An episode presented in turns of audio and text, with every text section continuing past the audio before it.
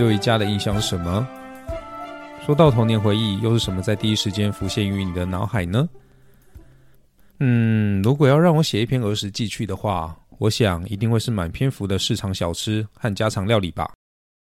各位听众朋友，大家好，欢迎收听阅读阅测，打给奏辉来读册。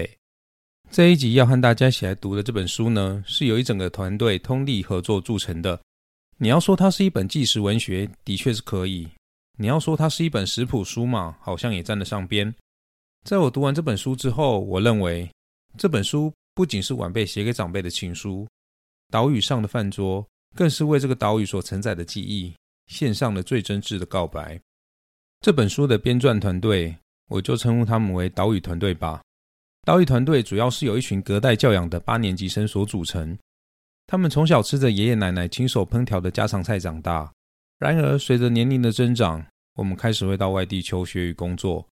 曾经儿时唾手可得的日常，在随着长辈凋零之后，才让我们惊觉那些滋味与美好，竟然也随着长辈一同消失，来不及传承下来了。有些事现在不去做，就永远都不会做了。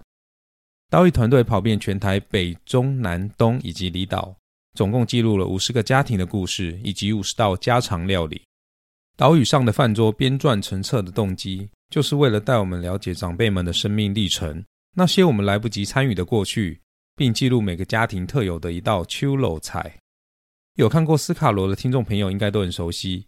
台湾从明清两朝以来的主要移民，都是以福建和广东渡海而来的闽南人以及客家人为主。当时汉人的主要菜肴是以闽粤菜系为主。这群从明清时期就移居台湾的汉人，因为经历了日本殖民统治时期。在饮食文化上，也和日本料理产生了相当程度的相互交融。例如，日治时期诞生的酒家菜文化，就是将日式料理、福建料理以及广东料理这三种菜系创新融合而成的新菜色。而从远古时代便一直生活在这个岛屿上的原住民族群，即使经历了外族统治、殖民时期，却仍旧保留着鲜明纯粹的烹调传统。一直到民国三十八年，大批中国人民跟随国民政府撤退来台之后，中国各地菜系也因此进入台湾大放异彩。接下来，我们就依照历史脉络，先由书中原住民的料理开始谈起吧。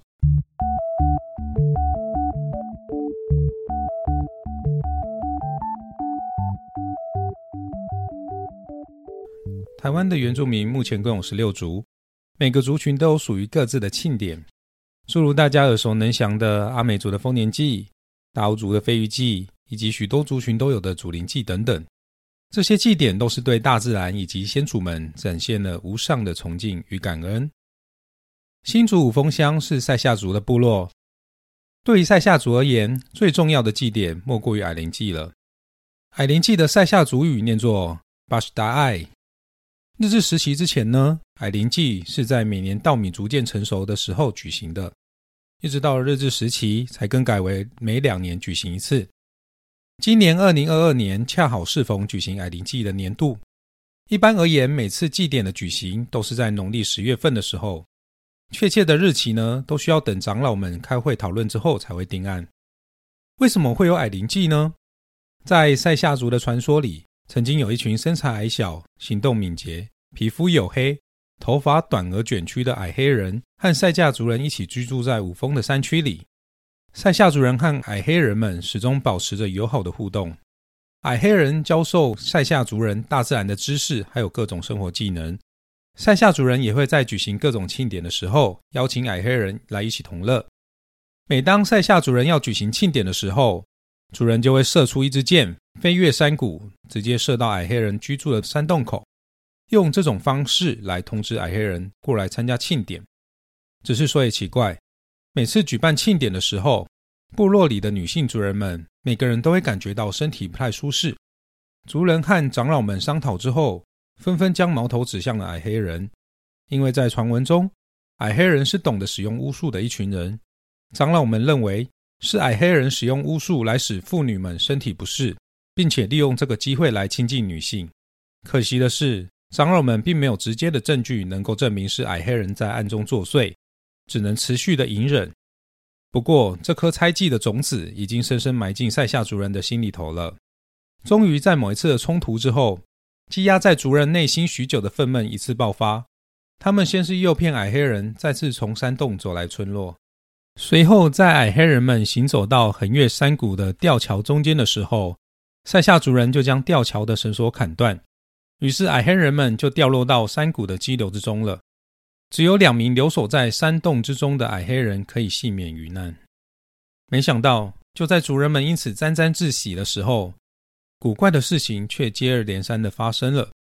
先是田里的庄稼无论如何都不会发芽，接着部落里的新生儿也离奇早夭，就连壮丁也会无缘无故的暴毙死亡。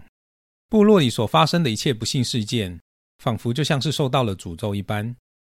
族人们一想到诅咒，脑海里就会不由自主的想到那座被割断的吊桥，只能暗自在心里祈祷，一切的一切都和矮黑人无关。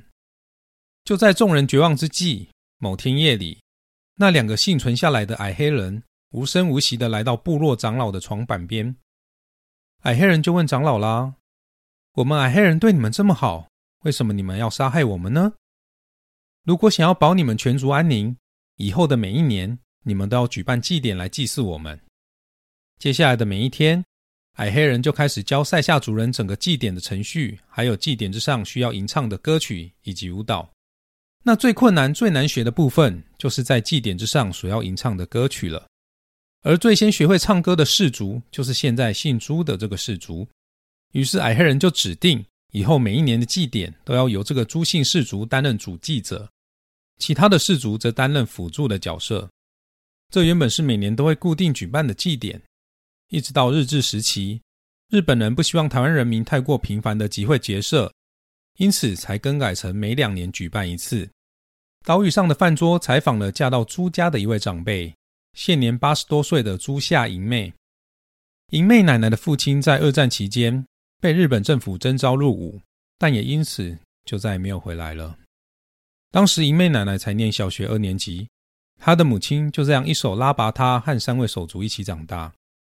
银妹奶奶就这样从小观摩着母亲的身影，从溪边洗衣服、喂养鸡圈里的家禽，一直到下厨做饭。大约国高中的年纪，银妹奶奶已经能做出许多道地的山中料理了。其中一道塞夏族的传统料理叫做山地生腌肉，就是因应山中狩猎的生活形态而产生的一道特殊料理。到山中狩猎的队伍都会在群山和溪流间来回寻找野兽的足迹，通常花费的时间不是十天，也会有半个月。就算在狩猎期间有猎不到任何的猎物，也不会马上下山。于是他们就想到一个方法，可以在山中保存捕猎到的猎物。只要将生肉和熟米饭、盐巴以及米酒一起放入罐子里做腌制，密封好之后再埋进土里做保存。一直到狩猎结束，返回部落的途中，再一一取回。这样不仅能减轻狩猎时的负重，也能妥善保存狩猎的成果。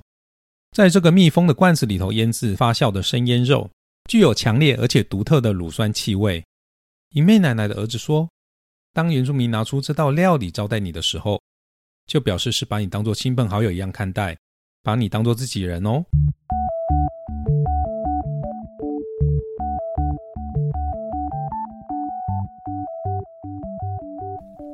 说到猪血制成的食物，如果是常常看韩剧或是了解韩国文化的人，应该对于韩国的血肠不会感到陌生吧？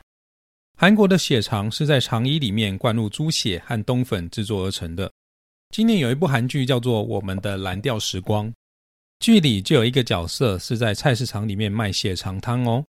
当然呢，在我们台湾最常见的猪血制成的料理，就是将果冻状的猪血切成小块。然后和酸菜一起熬煮而成的猪血汤了。还有一个就是猪血和肉米一起蒸熟之后，再撒上花生粉的猪血糕喽。不过，其实，在台湾的卢凯族也有一项传统的美食——猪血肠。卢凯族的猪血肠和韩国的区别在于，卢凯族的猪血肠里面不是灌入冬粉，而是灌入扎扎实实的猪脚肉。卢凯族主要居住于中央山脉南段两侧的山区，范围横跨了高雄、屏东。和台东三个县市，而位于台东的卢凯族部落达鲁马克里面有一间，也是唯一一间部落餐厅，名叫达瓦纳。达瓦纳餐厅的经营者名叫 Lily。接下来，我就要来为大家分享，本名叫做温秀琴的 Lily 是如何在少年时离开，又在成年之后回到这个勇士居住之地，并且奉献自己的一生，无愧卢凯族的族花百合花之名。一九六九年的中秋，强台艾尔西由花莲登陆。那一晚，达鲁马克部落因为台风所引起的焚风，造成部落一百五十户茅草屋被大火焚毁，许多失去家园的族人因此被迫离乡背井出外工作。莉莉当然也不例外。即将完成国中学业的她，离开了学校，孤身来到台北帮佣，一做就是十三年。当时她所服侍的是一位来自香港的太太，因为太太只会讲广东话和英语的缘故。莉莉也因此学会了英语，最后甚至在太太的帮助之下，继续回到校园求学。命运的安排有时候就是这么捉摸不透。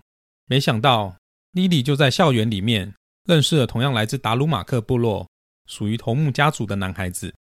卢凯族的文化是十分遵从阶层制度的。如果是在以往，身为平民的莉莉根本不可能认识头目家族的男孩子。但是缘分就这样让他们在异乡相遇相恋了。最后，他们决定一起回到部落。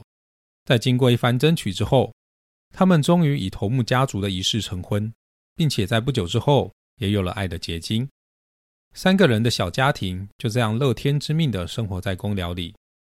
只是没想到，在婚后第三年，命运再次对莉莉开了个大玩笑。莉莉的丈夫在一场车祸中离开了他们。丈夫的突然离世，对莉莉而言，仿佛遭遇了生命中的第二场大火。莉莉因此忧郁了三年，但是为了孩子，她知道自己必须坚强起来。就在这个时候，部落的天主教圣母院正好在寻找一位会讲卢凯族语、懂中文又会英文的翻译人员。莉莉开始尝试走出创伤，她认为这是一个好时机，她要成为族人对外的桥梁，承接起这个部落对外的口译角色。因为部落口译的这个身份，让莉莉拥有许多参与大型活动的机会，也让她开始致力于研究南岛文化。在某次代表台湾原住民女性到加拿大参加国际研习的时候，莉莉惊讶地发现，在当地居然吃不到在地的传统料理。这个意外的经验让莉莉从加拿大回台之后，开始思考如何将卢凯族的传统食物和文化做连结。他决定将结婚以来就一直居住的公寮。用与自然共生的方式改建成餐厅。他说：“这个环境是跟树一起成长的，哪里有树长出来，我就让它长，然后餐厅就顺应搭建。而餐厅的名字达瓦纳，其实就是卢凯族语的公寮的意思。莉莉希望达瓦纳餐厅可以延续公寮休息之处的意涵，提供族人和旅人完整的休憩之处，并且可以全身心的体验卢凯族的文化。在书里头。”莉莉教大家一道卢凯族的爱的料理——猪血肠。刚刚有提到，部落里的男人上山打猎，通常都要花上好几天的时间，因此捕猎到的猎物通常都会当场进行处理。生肉的部分可以做成生腌肉，而内脏和小肠的部分则是做成血肠。血肠除了会在后续打猎时食用之外，也会作为礼物带回家送给妻小，这是一种对家人牵挂及想念的象征。当上山打猎的男人带着血肠回家，妻小就会知道他们是被想念、被记挂着的。莉莉的猪血肠没有太复杂难懂的步骤，将猪肠洗净之后浸泡柠檬水，接着再用盐巴搓洗，搓洗完毕再加入面粉去除腥味。馅料的部分，首先把韭菜跟芹菜切碎，接着和猪脚肉、猪血、小米酒糟以及盐巴、香料等等的调味料一起搅拌均匀。接下来就可以将馅料灌入猪肠里面了，将制作完成的生血肠放入滚水中，转中火煮二十分钟，放凉即可切片食用。每当逢年过节的时候，卢凯族都会杀猪宴请亲友，每位亲友除了可以分到猪肉之外，猪的内脏也会被制作成血肠之后分享给族人。书里写的非常好，这样代表每一位族人都是庆典里的一份子，不论婚丧喜庆。每一位族人在共享猪血肠的同时，也在共享着喜与悲。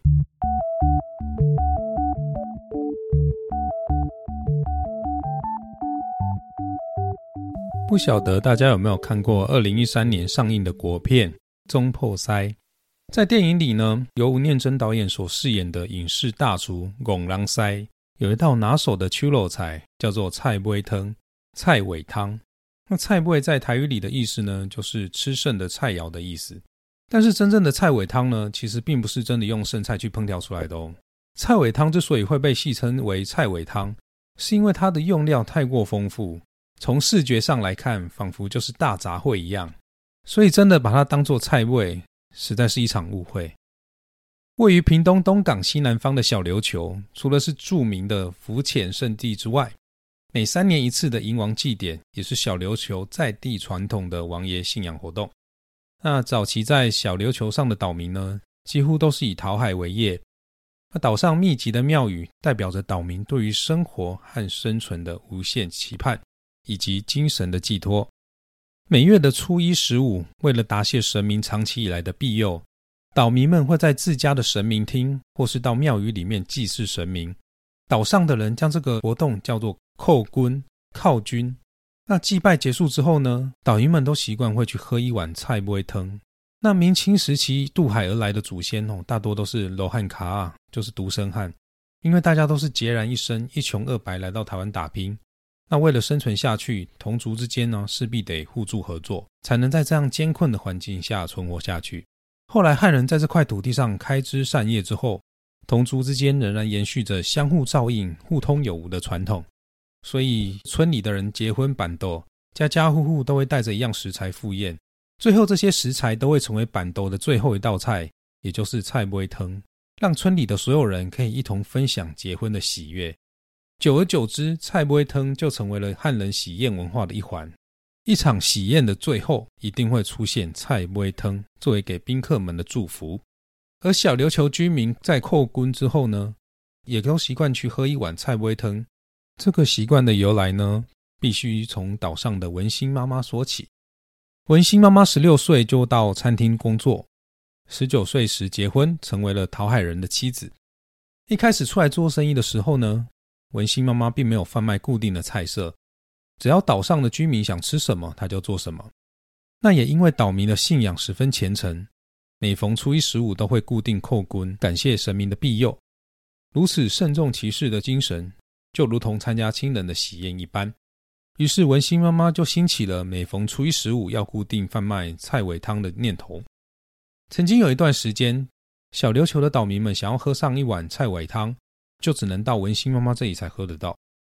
文心妈妈的菜尾汤其实用料十分的丰富多元，光是食材就有十八种：葱段、蒜头、排骨、鸡肉、扁鱼、豆皮、咸菜、笋干、笋片、鱼丸、鱼板、香菇、木耳、白萝卜、红萝卜、马铃薯、大白菜、卤三层肉。调味的部分仅使用了糖。米酒、黑醋以及番茄酱进行调味，而其中的炸扁鱼更是小琉球菜尾汤中独有的食材哦。即便到现在，文心妈妈的摊位依然全年无休。她说：“因为怕过年也会有人要来摊位吃饭，所以我全年无休。”文心妈妈其实不识字，也不善交谈，可是书里有一段话写得非常好。她终其一生都在用她最擅长的语言与琉球渔民沟通。那就是做菜。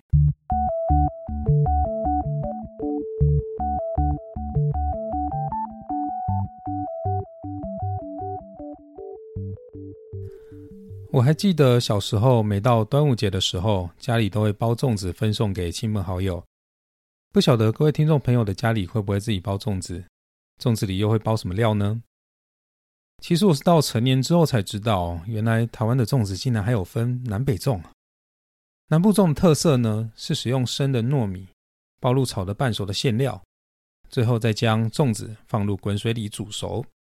而我们家的粽子就是标准的北部粽，是先将糯米炒熟之后，再包入馅料，之后再进行二次的蒸熟。我永远都记得我家的粽子里哦，会放一样很特别的馅料，这个馅料台语叫做鹅瓜。鹅瓜的味道真的很强烈又很特别哦。其实我是没有特别的喜欢啦，那我们家是三代同堂的家庭，从小就听我家的大人们是用台语在沟通的。那我也会和我阿妈一起看电视台的歌仔戏，所以其实我是听得懂台语的。但是我从小就一直没有意会过来，到底什么是鹅瓜，也不是鹅肉啊。很奇怪的是，我也没有真的很想要认真去追究。反正小孩子嘛，只要有东西可以吃，对我这个贪吃鬼来说就是最重要的事了。一直到我高中之后，某次在吃我妈包的粽子，我打开粽叶。把粽子放进碗里的时候，粽子刚好从中间裂开，露出了里面的馅料。一颗黑黑小小的东西从粽子里面掉了出来。我定睛一瞧，哎，这也不是香菇啊，嗯，怎么看起来很像鹅啊？这时候我才恍然大悟，哎呀，我终于破解我心中的世纪大悬案了。原来鹅瓜指的是鹅啊！晒成的干呐，我只能说，新鲜的食材和晒成干之后的风味真的很不一样。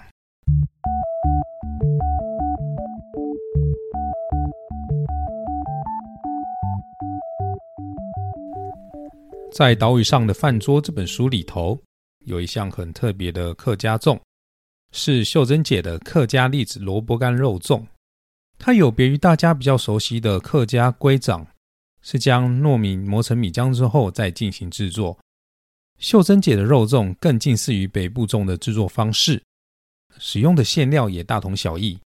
但是秀珍姐的肉粽里头增加了栗子和咸菜脯这两项客家元素，三层肉和冰糖一起炒成琥珀色后，加入酱油、米酒，小火煮滚，接着加入水和香菇。慢卤四十分钟，栗子加入少许卤汁，放入电锅蒸熟。咸萝卜干切成小丁备用。起个油锅，将虾米煸香之后，倒入泡过水的圆糯米、酱油和泡过干香菇的香菇水，将所有草料一起拌炒，直到糯米吸收所有汤汁，呈现咖啡色之后，再加入适量的油葱酥拌匀。最后，最后千万别忘了。还有那一颗颗金黄油亮的咸蛋黄，OK，现在备料完成喽，接下来就可以开始包粽子喽。客家人来台湾的时间略晚于泉州和漳州人，因此只能往桃竹苗山区寻求发展，资源也相对缺乏。秀珍姐回忆起贫穷的小时候，为了保存得来不易的食材，奶奶会将食材腌制起来，以延长保存期限。有时放学回家肚子饿，偷吃萝卜干，还会被奶奶抓起来揍一顿。可见当时的物资的确是非常的缺乏。粽子的馅料更是十分珍贵且得来不易的。为了学包粽子，孩子们只能去外面挖沙土回来练习，一边看着大人们的动作，一边自己揣摩着。包粽子已经成为一个家世代的联系与传承。现在秀珍姐自己也成为了阿婆。到现在还坚持费时费工亲手包粽子的原因，是为了让这个家的所有人有一个团聚的机会，也让离乡的游子有一个回家的理由。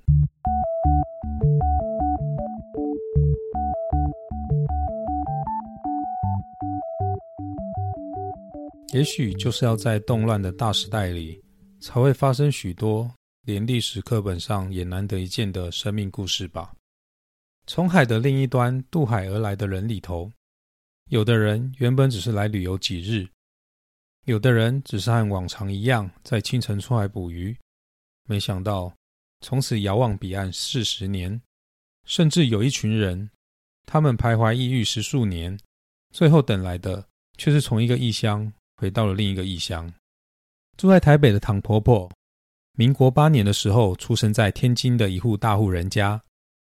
唐婆婆的父亲是唐山铁路厂的厂长，家里有足够的资源可以提供唐婆婆接受良好的教育。后来，唐婆婆也考上了北京师范大学化学系，毕业之后到了上海复兴中学担任化学老师。就在一九四九年的暑假，唐婆婆一位同样在学校担任老师的好友，她的哥哥是蒋介石专机的座机驾驶，正好专机飞到上海之后，已经没有其他乘客。在返航回台湾之前，担任座机驾驶的哥哥就问在学校当老师的妹妹要不要趁着暑假和同事一起到台湾来旅游，他可以让他们搭顺风机。于是三位女教师就带着愉悦的心情降落了台湾。只是没想到，原本计划的暑期旅游却成为半辈子的迷茫。他们没有携带太多的衣物和旅费，在台湾不仅无依无靠，连语言也不通，只能努力不要被时代的巨浪所淹没。后来，在朋友的介绍之下，唐婆婆认识了跟随国民政府撤退来台的唐爷爷。三位一同来到台湾的好友，也从此成为了彼此的娘家。唐爷爷后来到淡江大学教书之后，一家人就搬进了教职员宿舍。唐婆婆也开始和街坊邻居的太太们学习做外省菜，其中不晓得在多少个夜晚，曾经出现在年轻时的唐婆婆的梦里，那一碗天津街边的打卤面，怎么可能落掉不学呢？那些属于故乡的风景文物，我们没办法带走，但是属于故乡的味道，我们就可以用心复制，用心去怀念。打卤面不是大卤面，因为“打”这个字。其实是勾芡的意思。切成薄片的猪里脊肉，加入适量的酱油、米酒和太白粉进行腌制。将泡开的干香菇和木耳一起细切成丝。烧一锅滚水，将里脊肉一片一片慢慢的放入滚水中，接着放入香菇、木耳以及金针。调味的部分仅使用酱油、盐巴和少许的糖。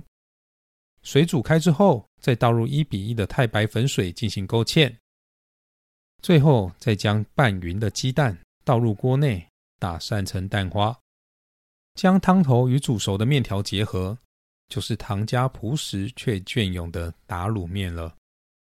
随着时代更迭，唐家的打卤面勾起的已经不仅仅是对长辈的思念，还深深凝聚了这个家的情感连结。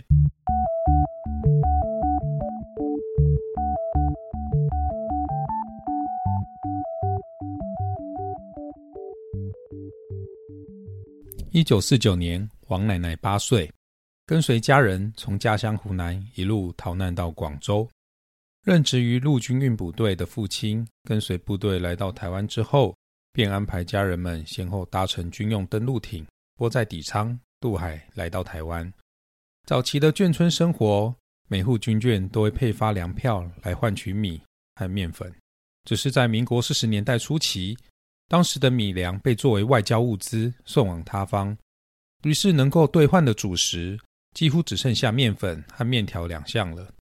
当时王奶奶的弟弟刚出生不久，每每看到妈妈又在用面粉揉制馒头的时候，不免又要嚎啕大哭，因为吃起来没滋没味的馒头着实令人难受。王奶奶的母亲为了让孩子们可以吃得开心一些，就去换了需要较多粮票的面条回家。做成一碗碗简单却健康的萝卜丝牛肉丝面。早期的台湾是农业社会，对于协助农忙的水牛是带有深厚的情感的，所以普遍的台湾人是不吃牛肉的。因此，当时的牛肉价格是比猪肉还要便宜一些。但是即使如此，牛肉仍然算是十分昂贵的食材，所以在这一碗面里头，主要还是以萝卜丝为主。虽然只能点缀一些牛肉丝，但是对于王奶奶和弟弟而言，能够尝到平时难得的牛肉鲜味，已经是非常幸福的一件事了。将牛肉丝和酱油、太白粉用手抓匀腌制三十分钟，接着在炒锅内放油，在冷油时就将牛肉丝放入锅内翻炒，直到变色后就可以先行起锅。接着在同一锅中放入萝卜丝、酱油以及盐巴，然后加水熬煮汤头。熬煮到萝卜丝软烂之后，就可以加入面条了。等到面条也熟透之后，就可以加入刚才翻炒的牛肉丝，然后关火起锅，透过余温将牛肉翻熟。最后再依照个人的喜好加入香菜、蒜苗或是香油调味。细面条搭配萝卜丝，仿佛一碗面里头。可以同时吃到两种面条的口感。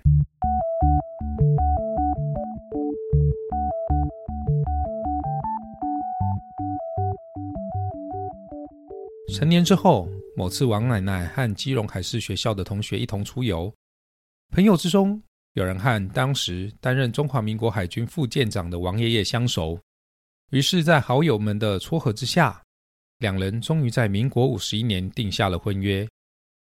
本名王鹤楼的王爷爷现年已经九十三岁，海军少将退伍的他，回忆起当年时常带领敦睦远航支队到友邦进行交流的时候，常年为国奉献的他，因为陪伴家人的时间寥寥无几，每每吃到各地华侨招待的中式料理，都会让他想起在家里等待他的王奶奶和孩子们，以及那一碗暖心的萝卜丝牛肉丝面。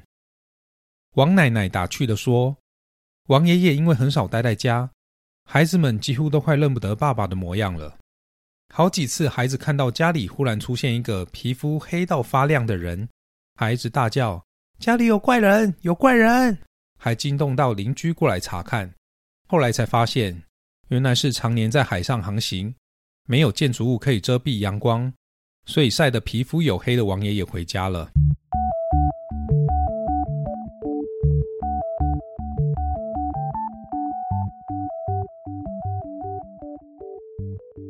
这本书深深打动我的原因，是因为它让我回想起小时候，我的爸妈每天都要外出工作，所以每天放学回家之后，几乎都是我的阿公在下厨。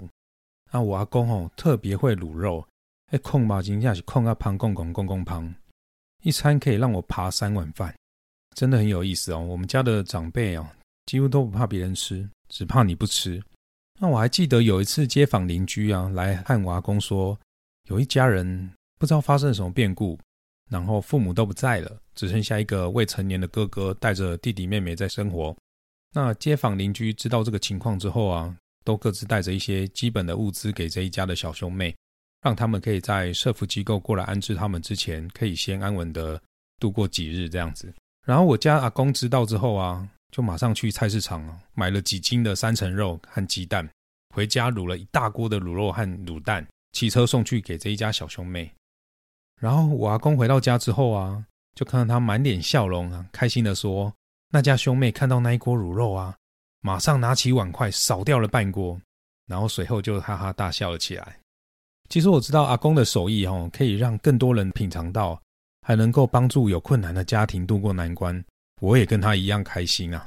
只是当时的我哦，其实还想跟阿公说：“阿公，以后那是够机关机会哦。”敢会当先捞一寡互我食。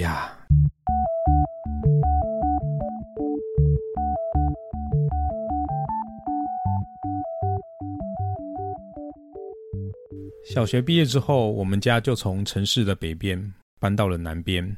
可是每隔一小段时间，我们都会回去旧家那里的菜市场，寻找熟悉的卤肉饭、咖喱饭，还有牛排馆。记忆可以依靠感官来重新回忆，透过味觉来延续。借由味觉来缅怀那些回不去的旧日时光，只是没有下一代继承手艺之后，在市场里曾经熟悉的摊位都一一的消失在了视野里，怀念的味道也慢慢从舌尖上消逝了。曾几何时，曾经在街边会大叫“没崩啊，没崩啊”的蹦米旁，还有会推着车到处叫卖的“低会贵，低会贵”。臭豆腐、蚵仔米线都从我们的生活周遭消失了。刚刚有说到，我家的厨房平常是我阿公的地盘，但是只要我妈休假在家的时候，厨房的掌控权又会回到我妈的身上。我妈是云林人，她有一道红烧无锅鱼，是我从小到大的心头好。有些人说，鱼腹肉富有油脂，吃起来特别爽口。懂吃的老饕吃鱼的时候，一定是先吃鱼腹肉，但是我偏偏特别喜欢鱼背肉，而且必须是无锅鱼的鱼背肉，夹一块鱼背肉，再淋上红烧汤汁，光是这样吃，我就能够爬上两碗饭。直到阿妈、阿公和我妈相继过世之后，那些曾经的家常菜，曾经熟悉的家的味道，其实已经在我的脑海里面逐渐模糊了。而在这十几年中，我唯一和他最近的一次距离，是我在十四年前大学放暑假到云林姑姑家软烂的时候，我姑姑带了一盒便当回来给我，那就是一般纸盒便当的大小，但是它很特别，特别在它的上盖是合不起来的，因为里面厚厚的主菜和满满的配菜已经将它撑爆了，只能用橡皮筋勉强套住。曾卡郎就是这样的讲啊。因为我姑姑认识便当店的老板娘的缘故，老板娘知道我姑姑有一位侄子特地从台北下来过暑假，于是特别多切了半块排骨给他带回来。没和我借台北音啊，好好体验一下云林的待客之道。而这样一盒沉甸甸盖不起来的便当，在十四年前的云林竟然只要四十五块，依照当时的物价，即使在台北，应该也不止六十块吧。我打开便当盒，满心惊叹的看着盒子内肉感十足的排骨，还有诚意满满的配菜。我抱着感恩的心情，夹起空心菜就往嘴里塞。但是我只咀嚼了一下，就发现事情不太对劲。于是我继续咀嚼，想要确认事情到底是不是我所想的那样。接着我夹起第二道菜、第三道菜，再咬下一大口的排骨。以前我从来没有真的相信过，原来每个地方的调味方式真的会有属于那个地方的特色。那盒便当我已经忘记我是怎么吃完的了，但是我的脑海里永远有一个画面，画面里有一个便当盒，便当盒里的三样配菜跟排骨都剩下一半，画面里有一个人，他双眼噙着泪水，舍不得将它吃完，因为这是他以为。他这辈子再也吃不到的记忆中的妈妈的味道。对于工作，我们总是觉得时间不够用；但是对于身边的亲人，我们却总说来日方长。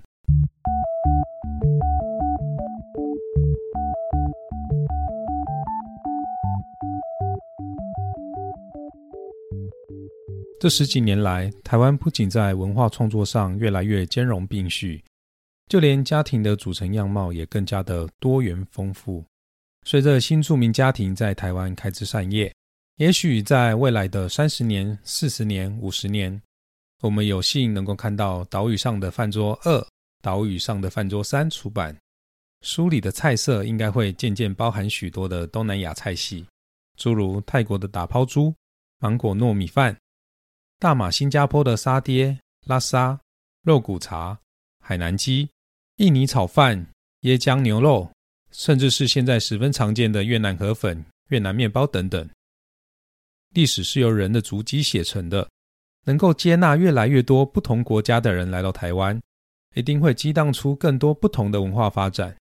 而这些过程和结果都会被记录下来，成为这块土地永远的记忆。这里是阅读越测，还想听我分享哪些好书吗？欢迎在 Apple Podcast 留言告诉我哟。我是老维，我们下集见，拜拜。